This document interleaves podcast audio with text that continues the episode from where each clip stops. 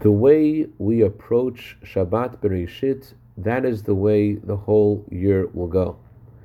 That is a teaching of our Rebbe, and the question is, how should we approach this Shabbat? How should we live this Shabbat?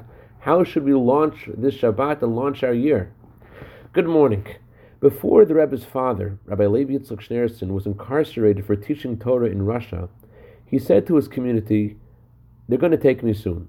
Before they do, the Talmud says you should not leave your friend without sharing with them a Torah thought. Here is my thought. The last letter of the Torah is a lamed. The first letter of the Torah is a bet that spells the word heart.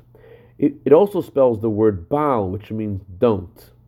If you take the letters that precede the word, the letters of baal, you have the word ach. In the Talmud, the word ach is used to lessen, to indicate that something means less than its normal meaning. If you take the letters that follow the lamed and the bet, you have the word gam. In the Talmud, gam is a word that's used to denote more than the simple meaning of something. Said Rabbi Yitzchak, the Torah is telling us that you should not detract from the Torah, don't add to the Torah, Baal, don't do that. Instead, leave, Go with full faith in God, with your whole heart in sincerity and purity and faith in God and His Torah without detracting anything and without adding anything.